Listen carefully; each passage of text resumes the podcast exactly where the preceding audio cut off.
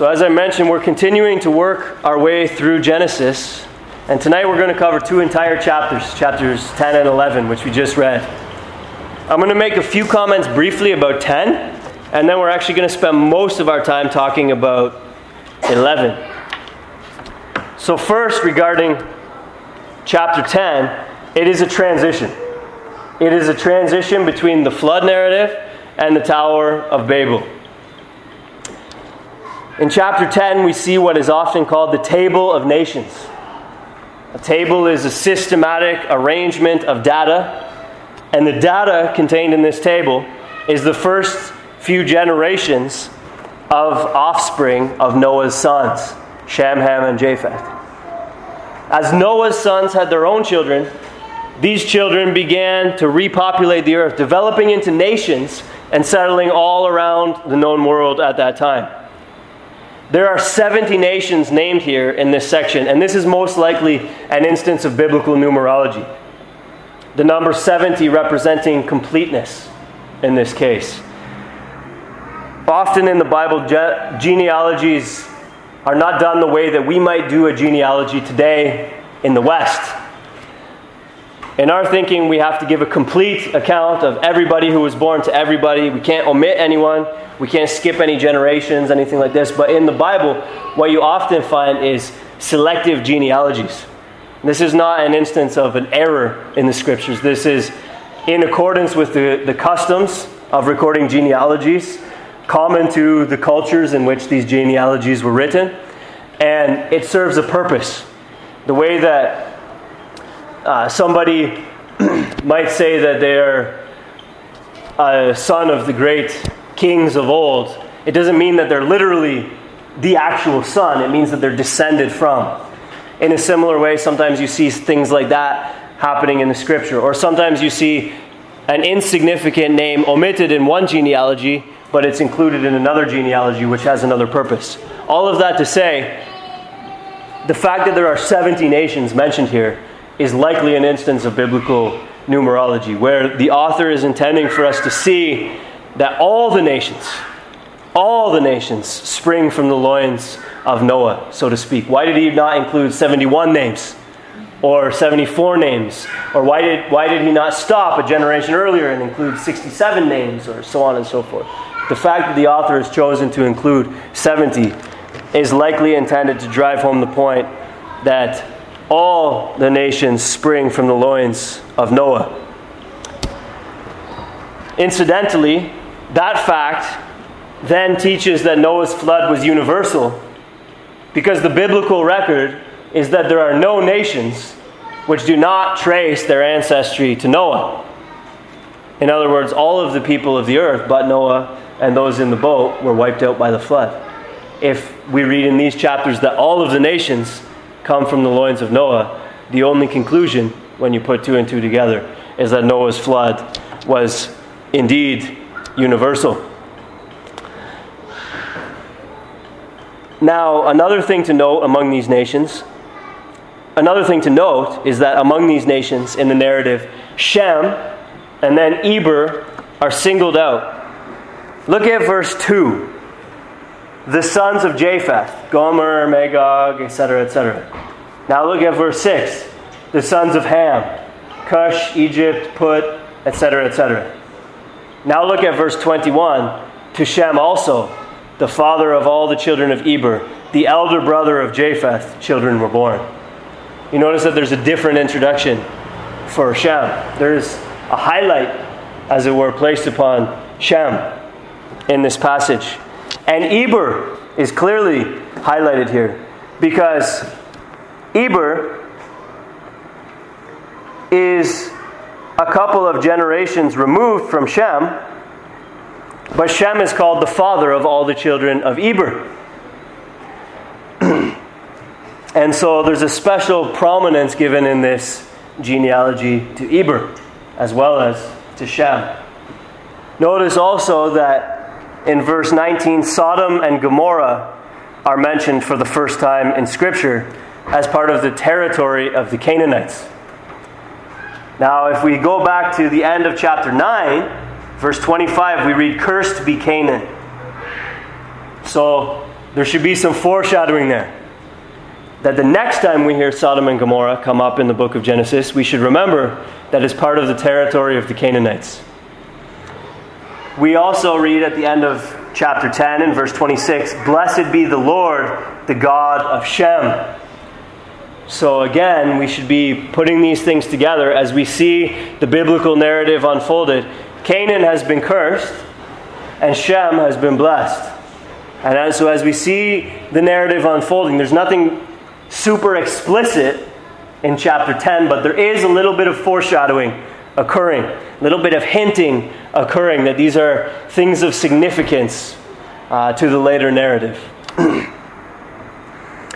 so, those are a couple of things that are going on in this genealogy, but primarily, primarily, this genealogy is simply informing us of the way people did indeed begin to spread out throughout the world after the flood and organize themselves into distinguishable nations, cultures, and as we will see later in this passage, different languages.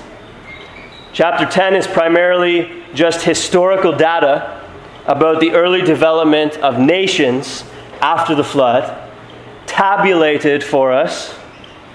Thus, it is often called the Table of Nations.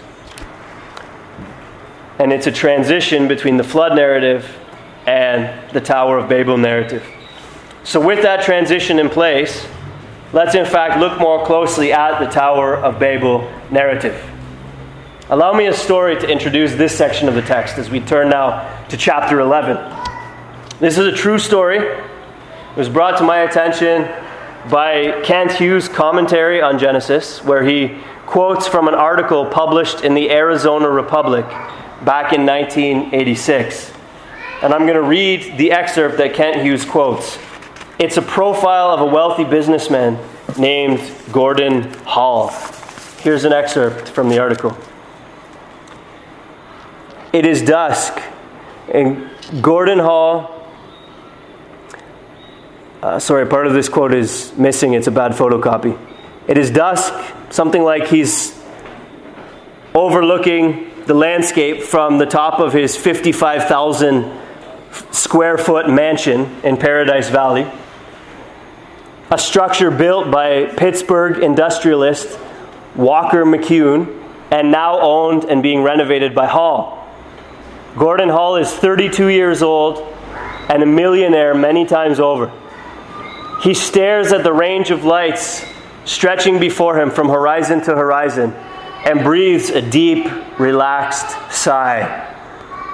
The lights of the city are like the campfires of a great army to Hall, who sees himself as its benevolent general. They are like the flashlights of the world's fortune seekers, and Hall is their beacon to riches. They are for Hall like the stars of the firmament, and he is above them. He is worth more than 100 million, he says, because it was his goal to be worth more than 100 million before the age of 33. There are other goals. By the time he is 38, he will be a billionaire. By the time his earthly body expires, and he is convinced that he can live to be 120 years old, he will assume what he believes to be his just heavenly reward.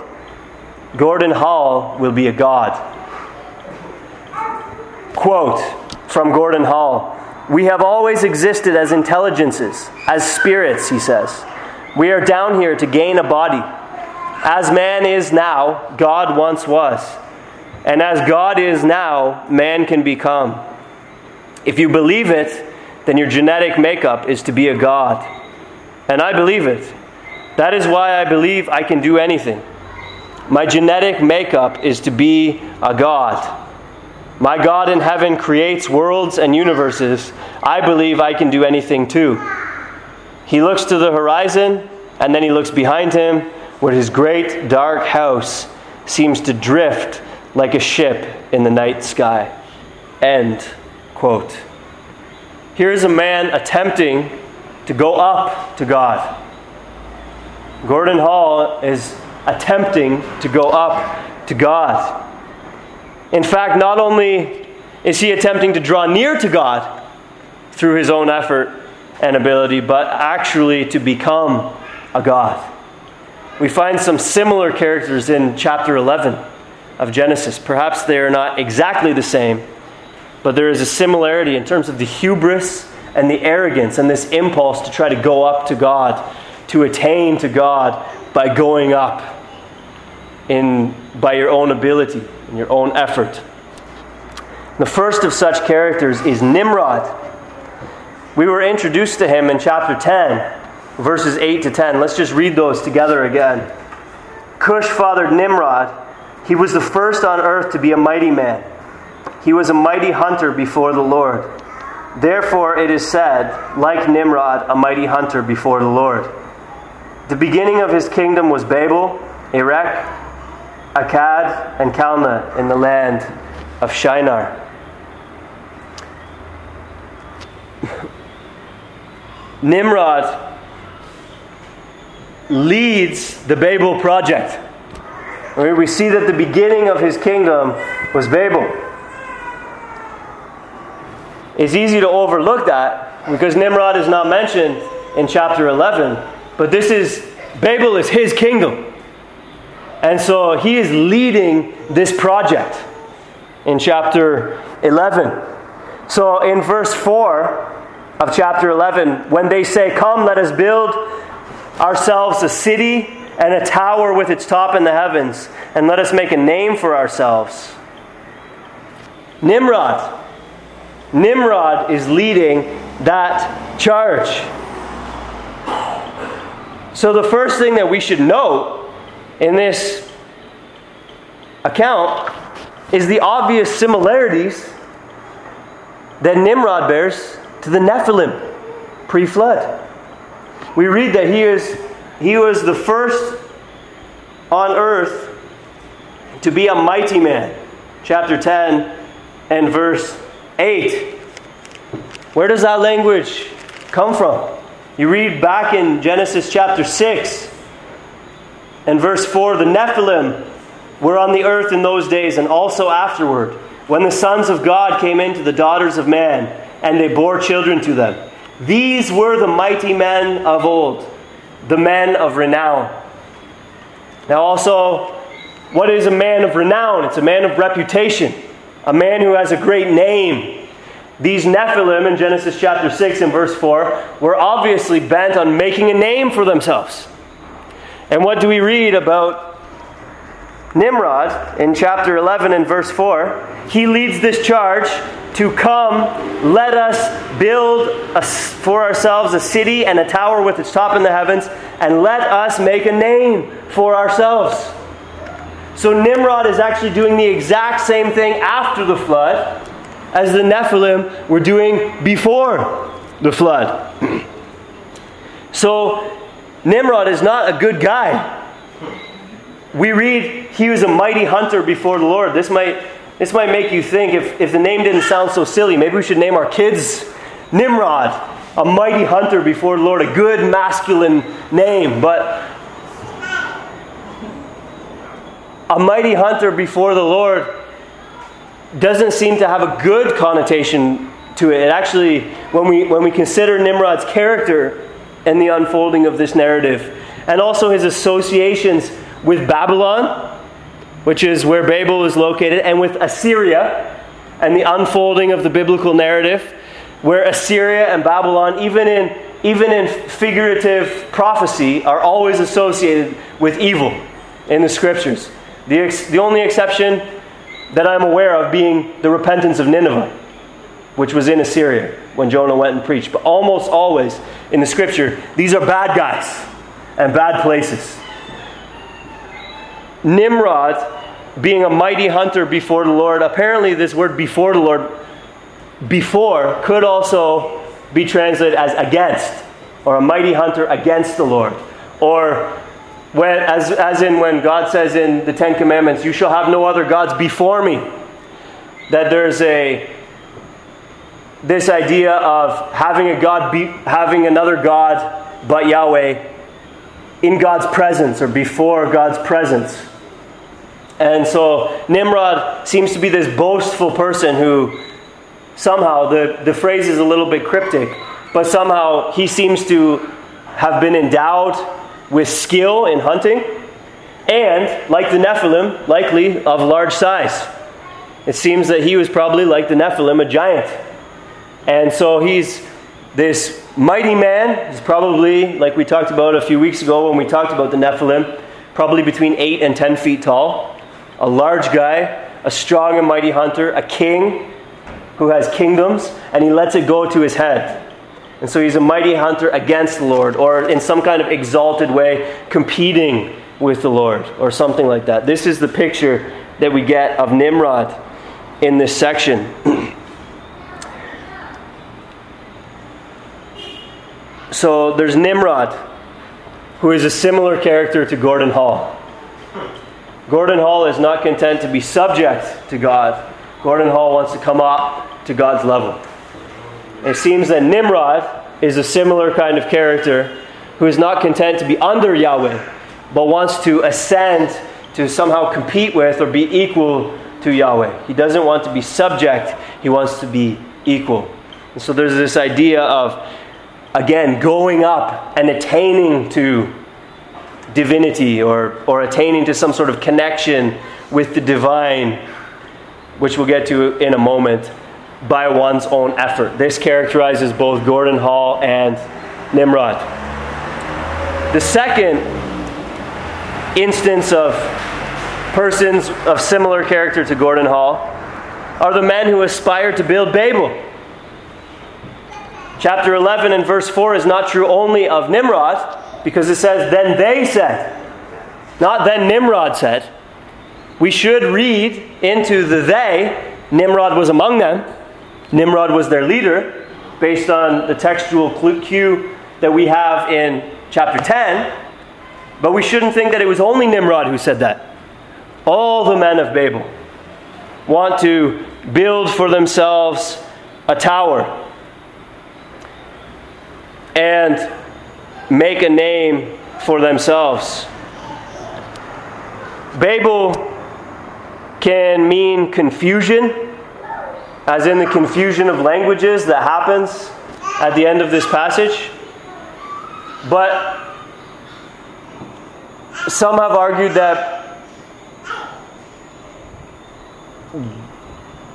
the earliest meaning of this term was actually probably more like the gate of God, which I think fits better with the context what they were building was not just a tall tower. They weren't just thinking, well, maybe we can actually literally go up to God and just build a huge, like a skyscraper or something like this. But what they were building was a ziggurat, which was a temple like structure common to ancient Assyria and ancient Babylon, where there were steps up, and at the top, religious rites and religious sacrifices would occur. It was the meeting place, the perceived meeting place between the gods and man. And so, what they're doing in this section is they're trying to build a ziggurat whereby they can ascend to have communion with the gods. They want to go up and have fellowship with the gods on top of this tower. This is what's going on here. This is pagan worship high structures where man will go up to meet with the gods.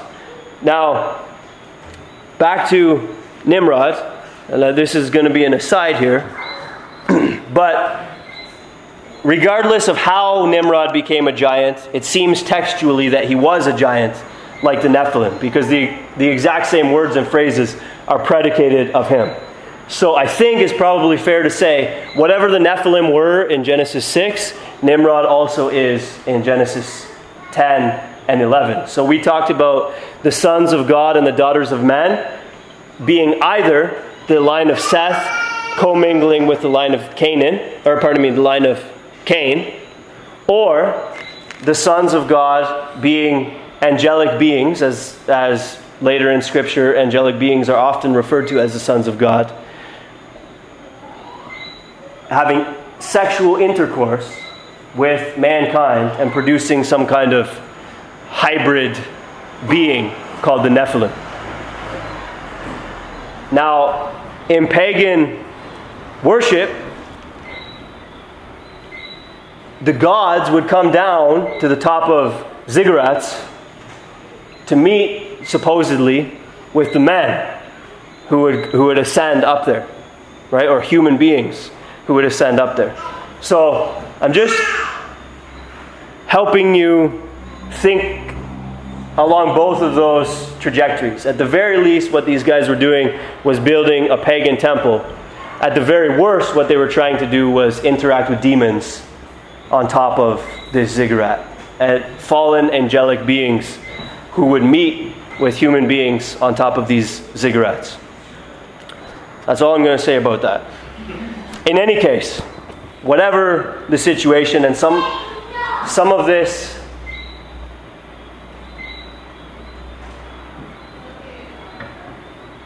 that whole discussion may add some texture and some layers and some interesting incidental details to the biblical narrative, but wherever you land on that particular issue, it actually isn't going to drastically skew the rest of the unfolding biblical narrative. So that's all I'm going to say about that. In any case, in any case, these guys in Genesis chapter 11 who try to build this Tower of Babel, this ziggurat, to have false worship, to go up to have communion with the gods. It's utterly futile. It's utterly futile. At, at best, at best, all they're doing is meeting with beings that are not truly gods. At best.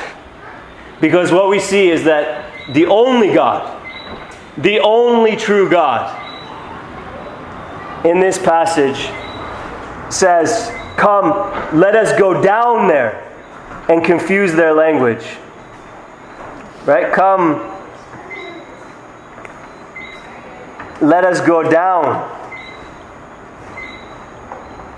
Verse 5 of chapter 11 The Lord came down to see the city and the tower.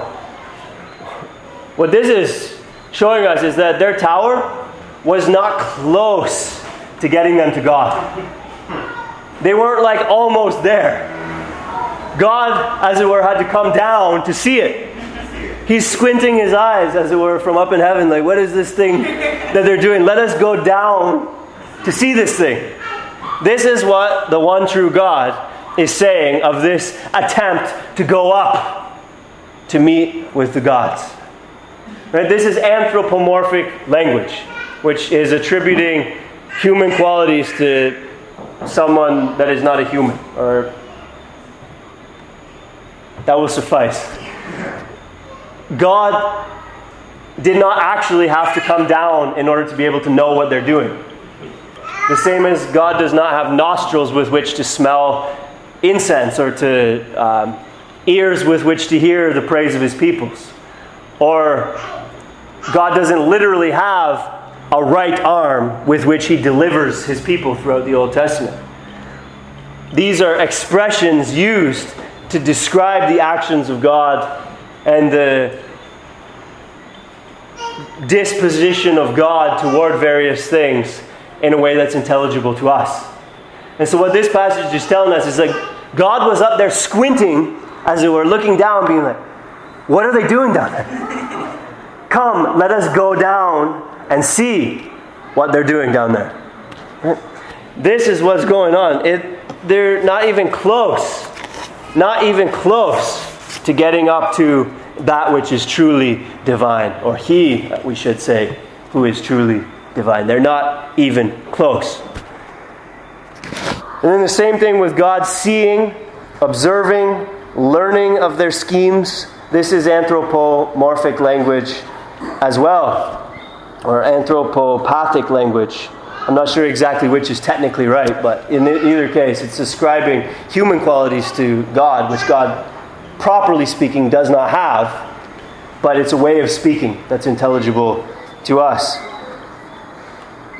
God says, God goes down and sees the city and the tower, and then in verse 6, he says, Behold, they are one people and they have all one language. And this is only the beginning of what they will do. And nothing that they propose to do will now be impossible for them. Come, let us go down and there confuse their language, that they may not understand one another's speech. This seems like God goes down and sees something, learns something, and then reacts to what he has learned. Again, this is anthropomorphic, or I'm not sure, maybe anthropopathic. I'm not sure exactly where the line is between those things, but this is language predicating that of God, which is actually not truly and properly speaking true of God. God doesn't learn anything, God knows everything. And He knows everything in an instant without just accumulating information. God doesn't do research, as it were. But this is, this is helping us understand something of God's disposition towards this building project. God looks God has to come all the way down here to see. And then when he sees Nimrod, the mighty man, right? Like a Nephilim, this big man, this king building this tower, what does God do? He purposes to thwart their plan. So, this reminds me so much of Psalm chapter 2. In Psalm chapter 2, we read this Why do the nations rage and the peoples plot in vain? The kings of the earth set themselves, and the rulers take counsel together against the Lord and against his anointed, saying, Let us burst their bonds apart and cast away their cords from us. He who sits in the heavens laughs. The Lord holds them in derision. This is what's going on here in this section. The best, the strongest of men are here doing the best that they can do. The cooperative efforts of the best of men are trying to build this tower by which they will worship false gods and make a name for themselves. They're attempting to go up by their own efforts, by their own abilities, to that which is divine. And what does God do? He goes down, he's like, no, this is not going to happen. And he, he confuses their languages and utterly thwarts their plan. So imagine, imagine that day when all the guys show up to the job site and start talking to one another. So, what did you say? And they back and forth they go. And then I guess eventually they just go, they just start walking away from the job site. Well, I don't know. What am I going to do now? Right? God thwarts their plans so easily. It's just stated matter of factly. It's not a big battle between Nimrod and God. It's not a big battle between these men and God. God's like, well, look, here they're trying to do all these evil schemes. I'm gonna, I'm gonna shut it down before it goes too far. And that's all that happens in this section. It is utterly futile, utterly futile to try to go up to God by your own effort, by your own ambition. This passage teaches us that these men were trying to connect with the divine by their own effort, by their own ambition, by building a tower so that they could go up. And again, at best, even if they were meeting with demons up on top of those things, they weren't meeting with that which is divine. What is he who is truly divine has to squint to see them. Then he comes down and thwarts their plans. It's utterly futile to try to go up to God. Now, back to Gordon Hall. I looked up this Arizona businessman out of curiosity since the article was printed in 1986. The article I read to you was printed in the same year I was born. So I looked him up. Well, it turns out he's now serving time in prison for tax fraud. So this this man who was going to go up to the attain to the divine by his own effort, by his own ability, is now in a little jail cell, doing time for tax fraud. It is utterly futile to try to go up to God by your own ambition. Now, some of us may have a head full of gospel truth, but hearts that are still plagued by legalism a works righteousness kind of legalism. Some of us, though we may, as I mentioned earlier in the service, have an orthodox doctrine of justification by faith. Sometimes our hearts may feel like, or we may stray functionally into acting like our relationship with God is predicated on our works righteousness, on our own law keeping. Sometimes we feel like it's all up to us to go up to God. Sometimes we feel like it's our own ambition, our own ability, our own effort that is going to take us up to God.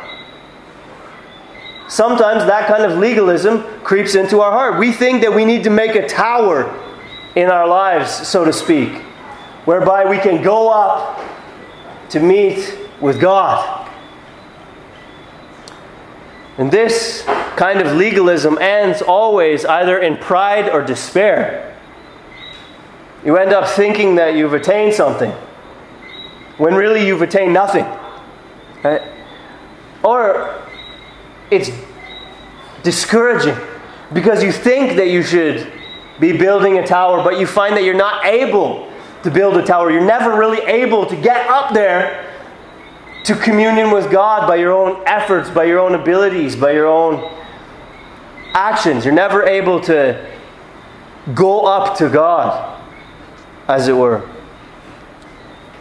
It is a, it is a futile and it is an anti gospel way of thinking that we need to go up to God. We need to renounce that way of thinking. Christianity is not a tower building religion. Ever since the fall of man, it has been utterly futile to try to go up to God. As Isaiah 64 and verse 6 says, which we read earlier in the service, even all of our righteousness, all of our righteousness, not all of our transgressions are as filthy rags, not all of our iniquities are as filthy rags, not all of our sins are as filthy rags, but all of our righteousness is as filthy rags. Which means God has to squint to try to see the tower you're building. You're not even close. You are not even close. Ever since the fall of man, it has been utterly futile to try to go up to God. Therefore, if there is to be any hope for sinners, God must come down to man. we see that happening throughout the rest of the biblical narrative. We'll see it over and over again, working our way through the Old Testament. But we see him most clearly, of course, in the incarnation. 1 Corinthians 15 and verse 47 says that the second man is from heaven. The first man was from the dust of the earth. The second man that's Christ Jesus in the context, is from heaven. There is a man who came down. There is a God who came down as man. The Word became flesh and dwelt among us. Jesus was born in Bethlehem.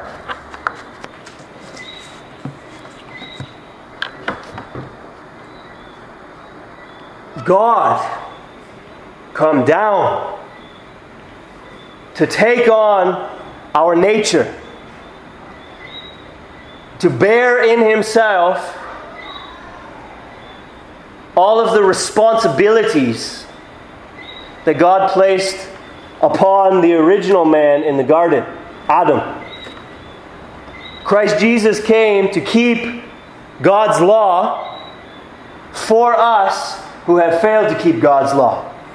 And then this God who became man went to the cross and died in our place, bearing our sins upon himself on the cross.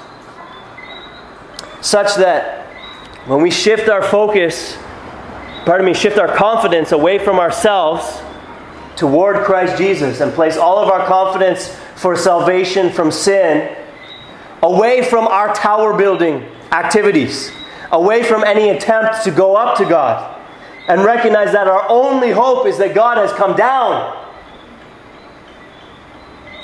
we will be saved. We are pardoned for our, for our sin. We are clothed in the righteousness of Christ. And just as Christ Jesus was raised from the dead, so we one day will be raised from the dead. We need to repent not only of running from God, but we also need to repent of trying to go up to God by our own righteousness.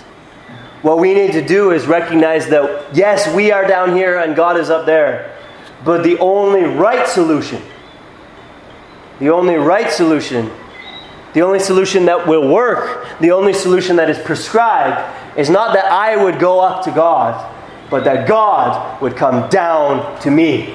And indeed, He has in Christ Jesus. so when Jesus appears in the biblical narrative in the manger in Bethlehem, and in the meantime, between Babel and there, those who worship the true God, Yahweh, always do so because God has come down to them, as it were, initiating revealing, condescending. The Old Testament is not a narrative of men going up to God. The Old Testament is a narrative of God coming down to man. And this sets us up for the narrative of Abram's life, later called Abraham. In this passage, Genesis chapter 11, we see a contrast between man's futile attempt to go up looking for God and God's initiation of a relationship with a man by coming down, so to speak. And that's why I read the first part of Genesis 12:1 when I finished that section. Now the Lord said to Abram. What we see is that this chapter begins, Genesis 11, with man trying to go up to God. Genesis 12 begins with God coming down to man.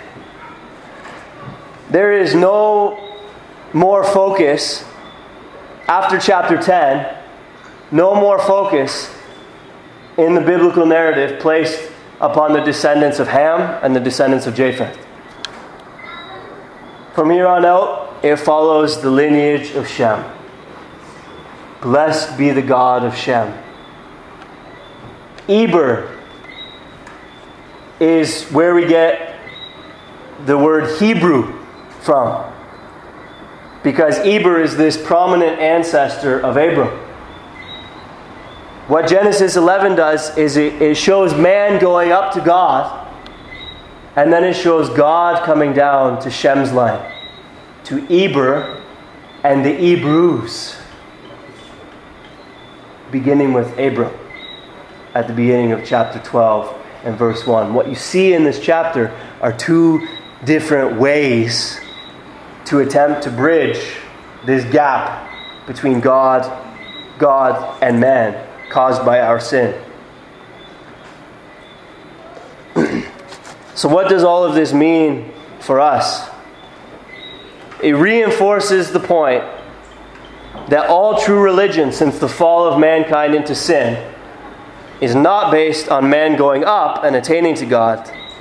Rather, it is based on God coming down into relationship with man. As it was with Abel and Enoch and Noah and Abram, so it is with us today. As it was before the birth of Jesus Christ in Bethlehem so long ago, so it is after the birth of Jesus Christ in Bethlehem so long ago. True religion is comprised of our response to God's condescension to us. True religion is never God's response to our ascension to Him.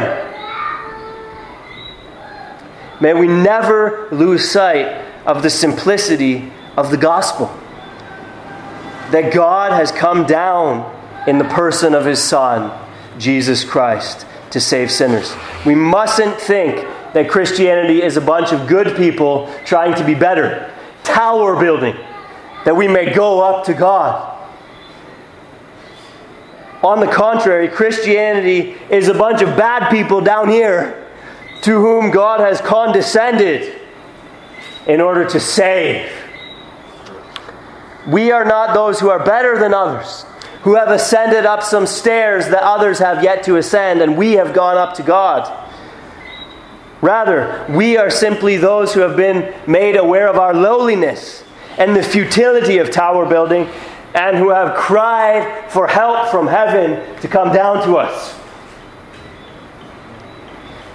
If you're not yet a Christian, you must not think that embracing Christianity is embracing a call to self improvement, to tower building. That's not Christianity. Embracing Christianity is embracing the fact that we could never build a tower high enough to get to God and embracing the correlated fact that God Himself must come down to rescue us if we are ever to escape the punishment that we deserve for our sin. And God has done just that in Jesus Christ. God came down to rescue us. Rest your soul in that fact that salvation happens not by us going up to God, but by God coming down to us. If any legalism has been creeping into your mindset, any attempts at tower building have been part of your Christian walk lately, any confidence in your ability or hopefulness or optimism of your ability to build a tower to go up to God, renounce that. God would have to squint. God would have to come down to even see what you're doing. You're not even close. But praise be to God that He is prepared to come all the way down for you, brother, and you, sisters. Praise be to God. Renounce that tower building. Stay here, down here. Renounce your own tower building, renounce your own works righteousness, and simply look to God to come all the way down to you in Christ Jesus. Rest in the fact that day by day, God is ready and willing to come down and condescend to you, to be in fellowship with you because He has bridged the distance in Christ Jesus, not because you have bridged the distance. So get rid of that legalism. Remember that true religion is God coming down to us. This is the simplicity of the gospel. Amidst all the complexity of biblical theology, complex questions of epistemology, hermeneutics, complex questions of worldview, political systems, etc., etc. All these things we have to think through as Christians, complicated things. Let's not lose the forest for the trees. We are sinners, laid low in the dust because of our sin, and God has come down to us with salvation in His hand. Let us worship and praise and repent of all misguided attempts to go up to Him.